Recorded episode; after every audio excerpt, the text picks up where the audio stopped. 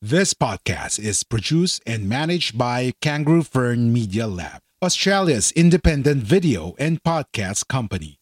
We do the podcasting hard bits so you don't have to. We make podcasts easy.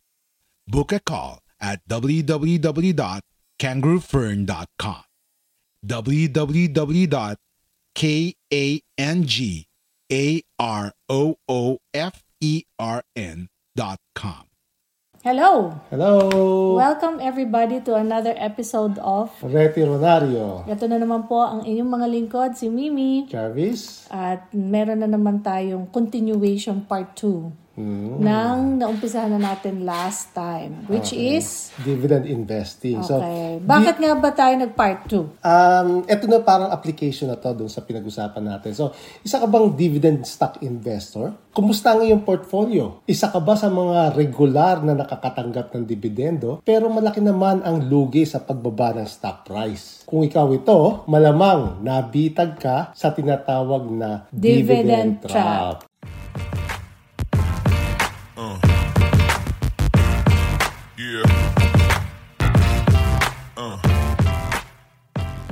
So last episode, ang pinag-usapan natin ay kung paano ito may iwasan. So ang ating part 2, Na mga panganib ng dividend investing, paano to maiwasan? so application na siya. So bakit application? Ah, maghahanap tayo ng mga stocks na nagbibigay ng magandang dividend pero sustainable siya. So, ibig sabihin, there is hope dun sa mga feeling nila, eh, wala nang pag-asa tong stock investing. So, medyo kakaibang style natin yan since medyo technical ang topic, eh, exit ako habang nagtuturo ka. Tapos siguro, kung iimbitahan mo ako, babalik na lang ako ulit doon sa ending. Okay, bago tayo magsimula, meron muna tayong mga greetings and shoutouts. Alam mo, natutuwa talaga ako dahil marami nang nakaka-appreciate ng content natin. So, kahit sa maliit na maliit na paraan, ay ma-mention natin sila at mapasalamatan sa pamamagitan ng shoutout. So, sa ating new Facebook subscriber, kay Jomelia Nagio, hello, hello to you. Sa ating mga YouTube subscribers, Richard Arenas, Life is Beautiful, I am Noctis, JP2 Yap o JP Yap, Alan Mejia, Sherwin Carillo, Miguelito Miniano, Melva Yap, Laris Santos, Atisor Business Center, Dan Fab, Mel Ski, Jenny Gutierrez Channel, Sterling Meyer 4032, Ador Consigo, Alisa Lim, Derek Abloy TV Dubai. Hanggang Dubai nakakarating tayo. Amy or Amy Samaniego, Patrick Diamante, and Maine Brighton. Thank you, thank, Thank you so much. At kung meron kayong tanong, as usual, sabihin nyo lang sa amin, comment below, at pwede rin kayo mag-email, sasagutin namin. Otherwise, sabihin nyo sa amin kung ano yung mga favorite topic nyo. At pagbibigyan namin kayo, kung kakayanin. So, disclaimer muna tayo. Okay, dun po sa mga bagong-bago pa lang sa aming channel, we are not financial advisors. Our sharings are based on our own personal experiences and research. So, lagi namin sinasabi, if you need help, consult your financial advisor dun sa mga mas specific pa na pangangailangan based on your circumstance. Okay, so review muna tayo. Ano ba yung key takeaways natin ng part 1? Sabi natin, huwag habulin ang mataas na dividend yield dahil malamang malalagay kayo sa bingit ng alanganin na tinatawag na dividend trap. Mag-focus muna tayo sa fundamentals ng kumpanya. Ano-ano itong mga fundamentals ng kumpanya? Yung economic moat na tinatawag o yung competitive advantage ng isang kumpanya. Normally, ito ay nagre-reflect sa kanyang return on invested capital, operating margin at net margin. At meron dapat itong magandang payout ratio. Dapat hindi masyadong malaki. Kasi kung masyadong malaki... It's at too good to be true. At hindi. At saka isa pa, pag medyo bumaba ang income ng,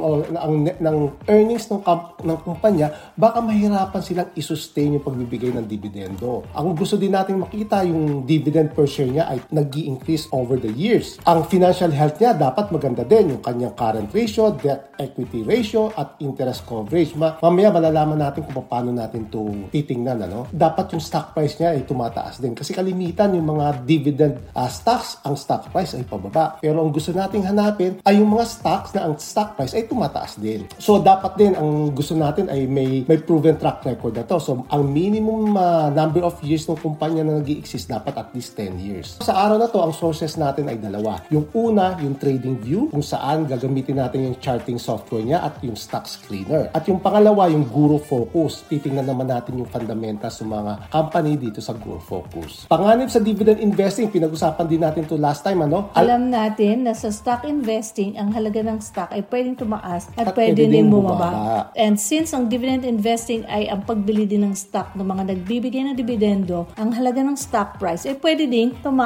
o bumaba. So, hindi ibig sabihin na nagbibigay ng dividendo. Eh, Laging ah, mataas. Laging mataas lang yan. And mabuti kung tumataas talaga yung halaga ng stock. Pero kung ang stock na nabili ay hindi maganda, yung in terms of their fundamentals, ang dividendo ay pwede din bumaba o pwedeng tanggalin. Ang stock price ay bumabagsak din. Mm.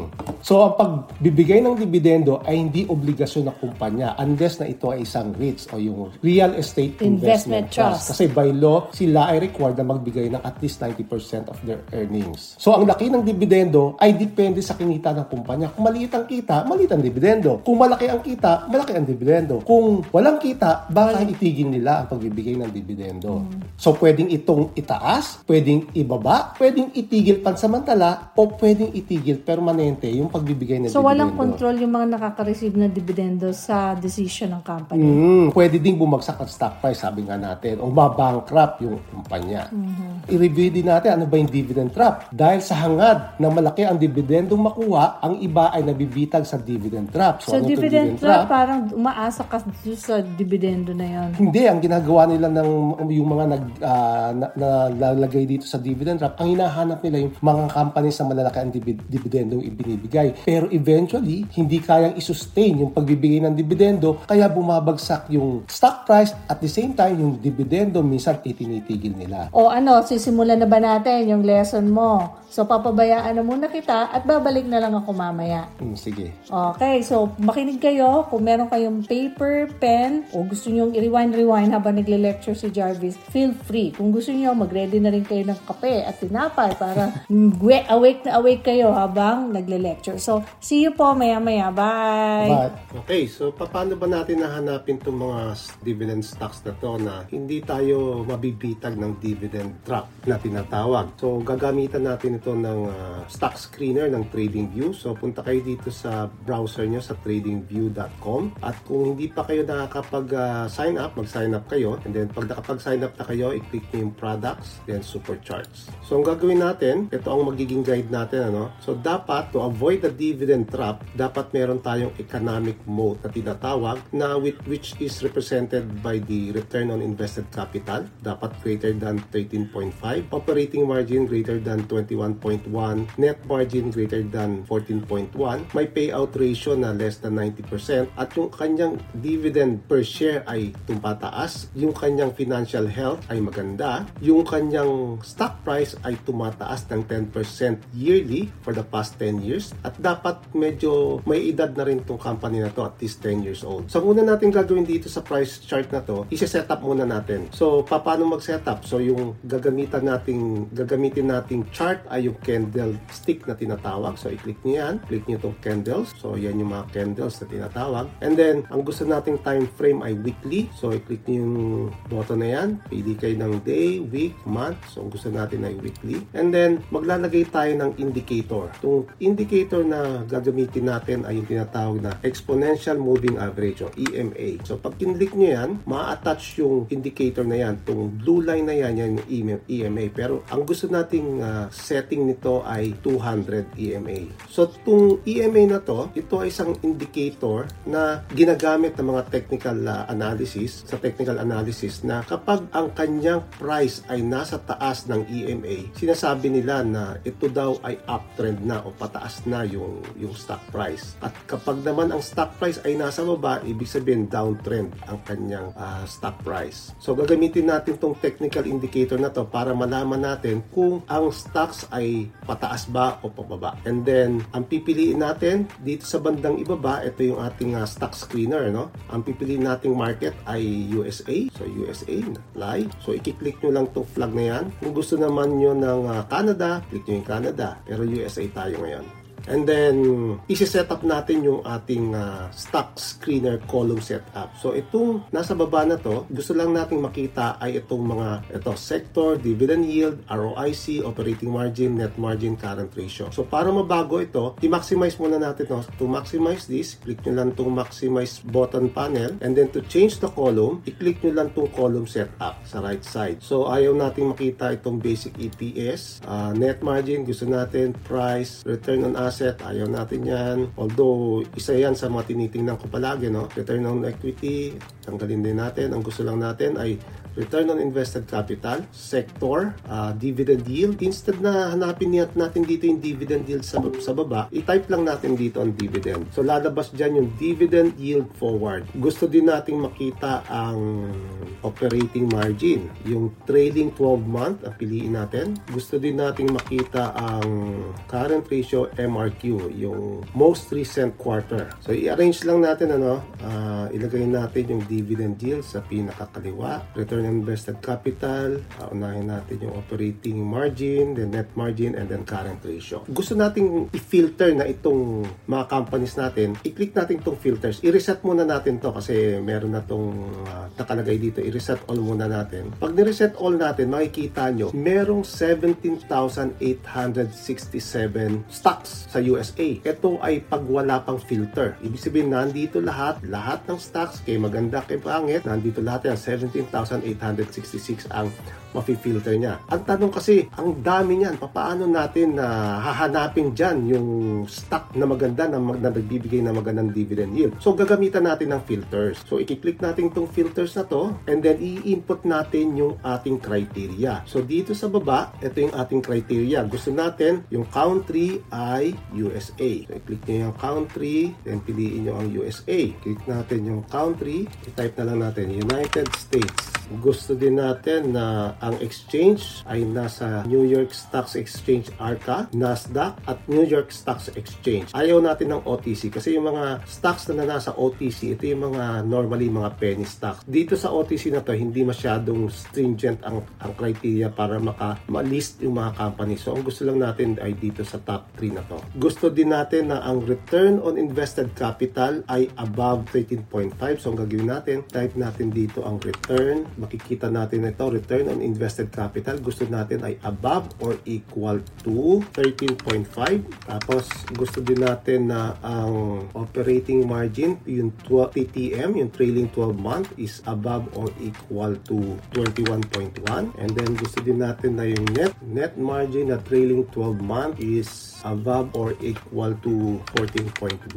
Lastly, gusto natin yung current ratio natin is above or equal to 1. Ngayon, itong mga criteria na to, ito ay uh, pwede nyong baguhin, pwede nyong babaan yung inyong uh, criteria or pwede nyong taasan, nasa sa inyo yan. Pero ito normally yung mga values na ginagamit ko. So, pag i-next nyo to at kinlik nyo uli yung filters, okay, lahat ng mga sinet up natin ay pupunta sa taas. Okay, lahat ng mga nilagay nating filters. So, i-reviewin lang natin, exchange, tama, uh, United States, current ratio is above or equal to 1, operating margin 21.1, ROIC is 13.5, 14.5 and net margin is 14.1. So pag in-next natin to makikita nyo yung 17,000 kanina naging 155 na lang. So medyo na-filter na natin. Konti na lang ang, ang titingnan natin, ang hahanap ang paghahanapan natin na ng mga companies ano. Ang gagawin natin ngayon is ititingnan natin itong ating criteria na to. I-match natin to kung nasa-satisfy ng mga companies na to, itong criteria na to, and then pwede natin i-consider na bilhin ito as a dividend stock. Okay, so ang gagawin natin, i-filter muna natin itong dividend yield from highest to lowest. Tingnan natin kung ano makikita natin. So, from highest to lowest, ang pinakamataas na dividend na binibigay ay itong um, UAN, which is 33.82. Tingnan natin ang graph nito. So, ang gagawin natin, i-minimize natin yung panel. I-click natin itong button na to. Lakihan lang natin ng konti. I-click natin itong UAN. Ito yung graph niya. Bago pala tayo mag-continue natin, ano, ang isa sa mga criteria natin, ang sabi natin, increasing stock price dapat ng 10% for the past 10 years. So, ibig sabihin, kung for the past 10 years, dapat nag-increase yung price niya ng 100%. So, ibig sabihin, first year, 10%, second year, another 10%, hanggang sa 10th year, 100%. So, ang gagawin natin dito, gusto nating makita yung price niya from November 2013 hanggang November 2023. So, lagyan natin ng line para meron tayong guide. So, ibig sabihin, from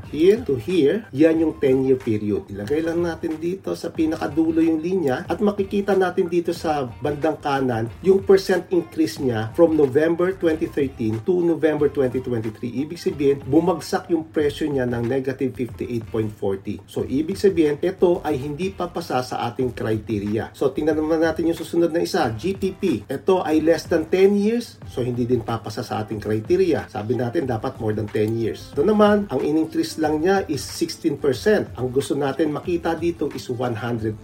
So, hindi din papasa sa ating criteria. So, ang gagawin lang natin, iisa-isahin natin to hanggang sa makakita tayo ng uh, magsasatisfy dito sa lahat ng criteria. Tingnan natin tong EPSN. EPSN hindi pa rin. Isa-isahin lang natin yan. Ang, uh, ang nakita ko dito maganda ay itong, tingnan natin itong Coca-Cola. Kung titingnan natin yung price graph ng Coca-Cola, medyo maganda. Kita naman natin na uptrend siya. So majority of the price ng Coca-Cola ay above the EMA 200 natin. Kaya lang, ang nakikita ko lang problema dito is hindi na nabit yung isa sa criteria natin which is ang kailangan natin ay yung increasing stock price niya at least 10% more than 10% per year for the past 10 years. For the past 10 years, nag-increase lang yung price niya ng uh, 65% which is just 6.5% average yearly. So, hindi siya pasado. Pero tingnan natin yung iba nating criteria. So, yung economic mo, titingnan natin yung ROIC. Ang ROIC niya is ang passing natin is 13.5. Ang Coca-Cola ay 18.14. Ang operating margin niya is 28. Ang kailangan lang natin is 21. Ang net margin niya is 24. Ang gusto lang natin is 14%. Kaya lang, itong mga figures na to, ito yung past 12 months. So, yung, yung tinatawag nating TTM, yung trailing 12-month figures niya. Ang isa sa mga gusto din nating tingnan ay yung performance niya for the past few years. Kung pwede nga, kung may data tayo for the past 10 years, mas maganda. Kaya lang itong trading view, gang, ang alam ko, 8 years lang yata ang kanyang data. No? So, titingnan natin. So, pupunta tayo dito sa bandang kanan. Hanapin nyo lang yung more financials. I-click natin to. And then, punta tayo sa statistics na tab. And then, i-click natin tong annual. So, in this case, sa Coca-Cola, meron siyang 1, 2, 3, 4, 5, 6, 7, 8 years na data na pwede natin tingnan. So, yung pinaka, pinakalumang data niya is yung 2016. So, titingnan natin sa baba, hanapin natin yung return on invested capital. 2016, 12.23. Medyo hindi niya na-meet yung ating criteria na 13.5 pero hindi na masama, hindi na masama. Pero nung 2017 bumagsak siya 2.45. Pero naka-recover siya ng 2018 hanggang ngayon. So medyo maganda na maintain ng Coca-Cola yung ROIC niya na more than 13.5. Kung ako ang tatanungin, uh, pwede na rin natin tong i-consider. Kaya nga lang, hindi nga lang siya nakapasa doon sa ating uh, stock price na dapat nag-increase siya ng at least average uh, 10% per year. And then, tingnan, naman, tingnan naman natin tong operating margin. Yung operating margin niya medyo matataas. Ano? Ang requirement lang natin is 21 pero yung kanya is above 22, yung pinakamababa. And then yung net margin, ang requirement natin is 14. Uh, medyo bumaba lang siya noong 2017 pero after that, naka-recover na siya. Medyo maganda ang fundamentals ng Coca-Cola. Kaya nga lang, sabi ko nga, hindi niya na-meet yung isa sa mga criteria natin na dapat nag-increase siya at least 10% per year yung kanyang stock price. Tingnan natin ngayon yung payout ratio. Dapat less than 90%. So dito sa bandang kanan, isuscroll lang natin to pataas. Makikita natin na ang payout ratio niya is 73.37. So medyo maganda ang payout ratio, less than 90%. So pasado siya. Increasing dividend per share. So paano natin makikita yung increasing dividend per share? So, tingnan natin yung i-click natin to more info. Yung tab na dividend, meron dito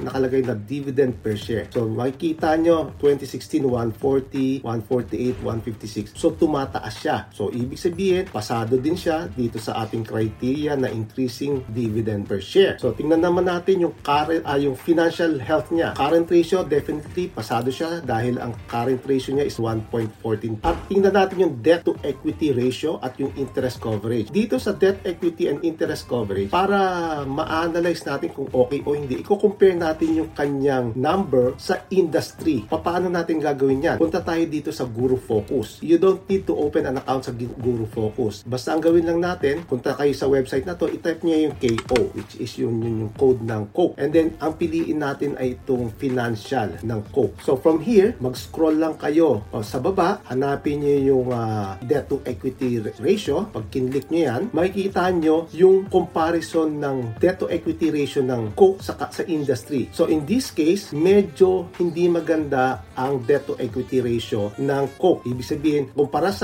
industry, medyo malaki ang utang ng Coke. Medyo hindi ko to pipiliin. Tingnan naman natin yung interest coverage ng Coke. Medyo madami kasi to. So, ang pwede natin gawin, i-search lang natin. Pindutin natin yung control F, then in-type niyo yung interest. Hanapin niya dito, may na-search siya ng walo. Hanapin lang natin, interest coverage. I-click nyo itong interest coverage at makikita natin na yellow siya. So, medyo hindi din maganda, pero po pwede siguro. Ganyan ang pagtingin na ginagawa ko pagdating sa financial health. So, ikukumpara ko yung kanyang number sa industry. Pagdating sa Coke, so ibig sabihin, medyo hindi papasa sa akin to. Kasi, uh, although satisfied niya yung economic mode, tsaka yung good payout ratio, at yung uh, increasing dividend yield, pero yung financial health niya, medyo alanganin. Tingnan naman natin tong PIYX. Ito yung nakita ko na medyo maganda. So, itong PIYX, kung mapapansin nyo, for the past 10 years, nag-increase siya ng 164%. Ibig sabihin, yearly, nag increase siya ng 16% yearly. So, pasado na kaagad. So, ang economic mode naman ng PAYX, punta tayo dito sa more financials, and then punta tayo sa statistics, and then gawin nating annual. Kung titingnan natin yung ROIC niya, Return on Invested Capital 2016 hanggang 2022, medyo mataas siya. No? Nag-start siya ng 42, although medyo bumababa ng konti, pero na-maintain niya sa, nasa 30%. And then yung operating margin niya, medyo malaki din. Na-maintain niya sa 30, around 38%. And then net margin, ganun din, medyo malaki. So, ibig sabihin, in terms of economic mode, medyo mahirap kalabanin itong Paycheck Incorporated. Good payout ratio, tingnan natin ang payout ratio. O, 76.24. Basta ito ay green, ibig sabihin, maganda yan. So, pasado siya sa payout ratio. Tingnan naman natin ang dividend per share. I-click natin itong more info at punta tayo sa dividend. So, tingnan natin ang dividend per share from 2016, 1.84 to 2.3, 2.48 at noong 2022, 3.26. So, tumataas ang kanyang dividend per share. So, pasado din siya. Tingnan naman natin ang financial health. Punta tayo sa Guru Focus. Ang kanyang uh, code ay PAYX pipiliin natin yung financials at hanapin natin yung uh, debt to equity ratio. This one. Okay, so yung debt to equity ratio ng PAYX ay maganda. Ibig sabihin, kumpara sa average ng industry, mas maganda ang kanyang debt to equity ratio. Tingnan naman natin yung uh, in, uh, interest coverage. So, interest coverage niya, kay green din. So, ibig sabihin, mas maganda ang kanyang interest coverage compared sa average ng industry. So, ano pang kailangan natin i-check? Tingnan natin yung, okay, sinabi na natin yung increasing stock price. I-X natin to. Punta ulit tayo sa price chart. Uh, pasado siya kasi yearly nag-increase siya ng 16% per year. At ilang taon na tong company na to? More than 10 years na to. So kung titingnan natin yung price graph niya, nagsimula siya noong, aba, medyo matanda na, 1994 o 1983. So medyo matanda na tong company na to. So pasado din siya. So pag nakapili, napili natin tong company na to, pwede nating ilagay ito sa ating watch list. So ang gagawin natin, pwede natin i-click itong add, add symbol at i-type natin PAYX at piliin natin itong PAYX ng Nasdaq Plus. So, mapupunta na siya dyan. Ganun lang ang gawin natin. Isa-isahin lang natin ito. Uh, halimbawa, itong Cisco. So, si Cisco na to, tinignan ko na rin to, no? At ito ay pasado din to sa ating criteria. So, pwede nating idagdag ito sa ating uh, watch list. CSCO. Make sure na tama yung country, which is Nasdaq, USA. Click natin yan. Makaka-create tayo ngayon dito ng watch list. Hindi yung kailangan ng madaming stocks na bibilhin. Ang sabi nga ni Warren Buffett ay uh, 5 to 6 stocks ay po pwede na yon. So, mag-concentrate lang kayo sa iilang stocks na maganda ang performance. Assuming na nag-invest tayo dito sa PAYX 10 years ago, magkano kaya ang ating uh, kinita? So, nag-simulate ako ng uh, investing. So, assuming nag-invest tayo ng 1 million, kung meron tayong 1 million 10 years ago, at sabi natin, ano bang magandang stocks ang uh, saan pwede mag-invest?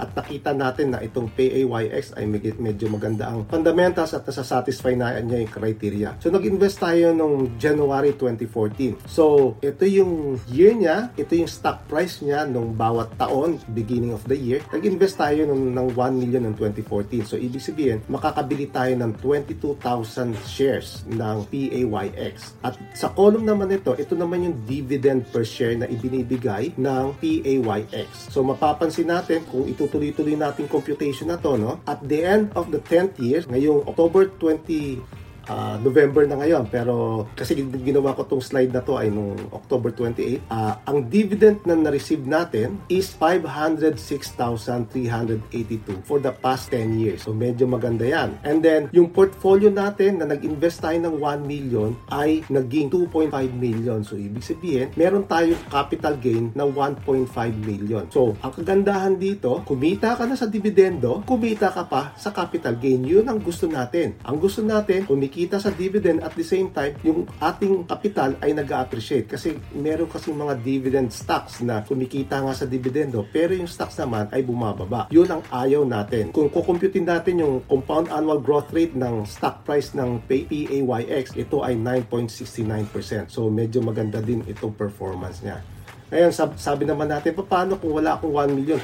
Unti-unti lang akong nag invest yearly. Po, pwede din yon Assuming na wala tayong 1 million at the beginning of 2014 at kaya lang natin mag-invest ng 100,000, ito ang posibleng mangyari sa investment natin. So, ganun pa rin. Uh, although bumaba ang ating uh, potential na kita, pero malaki pa rin ang potential na kitain. Nag-invest tayo ng pauti-uti lang, hindi lump sum ang ginawa natin. Ano? Tingnan nyo na lang to. So, makikita nyo na ang dividend na na-receive for the past 10 years will be 242,000. Medyo malaki yan. At ang ating capital na 1 million, naging 1.7 million. Ibig sabihin, kumita pa tayo ng 705,000. So, ang total na kinita natin, dividend plus capital gain, is 947,000. On top of yung investment natin ng 1 million, ang invest natin for the for the duration of 10 years, okay, kumita pa tayo ng additional 947,000 for almost almost 1 million din na doble yung pera natin. So yan ang gusto natin. Ang gusto natin maghanap ng mga dividend companies na nag regular na nagbibigay ng dividendo at the same time ang stock price niya ay tumataas. Okay, sana po marami kayong natutunan doon sa shinare ni Jarvis at sana ay ma medyo mag-sink in pa ng konti. You can always review the video. So, base doon sa mga um, na-discuss mo, anong so, follow-up natin ngayon? Uh, sabi ko nga, isa sa mga companies na nakita ko medyo maganda, na ginawa kong example, yung PAYX. So, itong PAYX ay may mga competitors to. So, yung mga competitors niya, ito yung mga nakalista na yan. So, mm-hmm. ngayon, ito ang assignment nyo. Kayo naman, at tingnan nyo itong mga kumpanya na to, tingnan nyo kung yan ba ay papasa sa inyong criteria. Gawin nyo yan at kung makita nyo na pasado, edi pwede nyo i-consider na bilhin nyo as a dividend stock. Wow, ang dami talagang kailangan pag-isipan, hindi mm. basta-basta mm. ang dividend investing. Pero kung titingnan mo, medyo madali lang. Kung meron ka lang criteria na pagpili, madali lang maka- makakita ng mga kumpanya. Hindi mm. natin kailangan ng madaming companies na bibilhin. Siguro 5 to 5 to 6 companies po pwede na yan. Mm-hmm. Okay, so siguro naman uh, uh, it's a good start dun sa mga talaga serious sa dividend investing. Gusto kong stress dito sa dividend investing, ito ay long term. Hindi ito po pwedeng one year ibibenta mo na, two years ibibenta mo na. Dapat ito at least 10 years para makita nyo yung uh, gain na makukuha sa dividend. Okay, so with that, hanggang dito na lang muna tayo. Mm. Thank you for listening. Ito po ulit si Mimi. Jarvis. Na nagsasabing sama-sama tayo maging veterinaryo. Hanggang sa muli. Bye-bye, Bye-bye. po.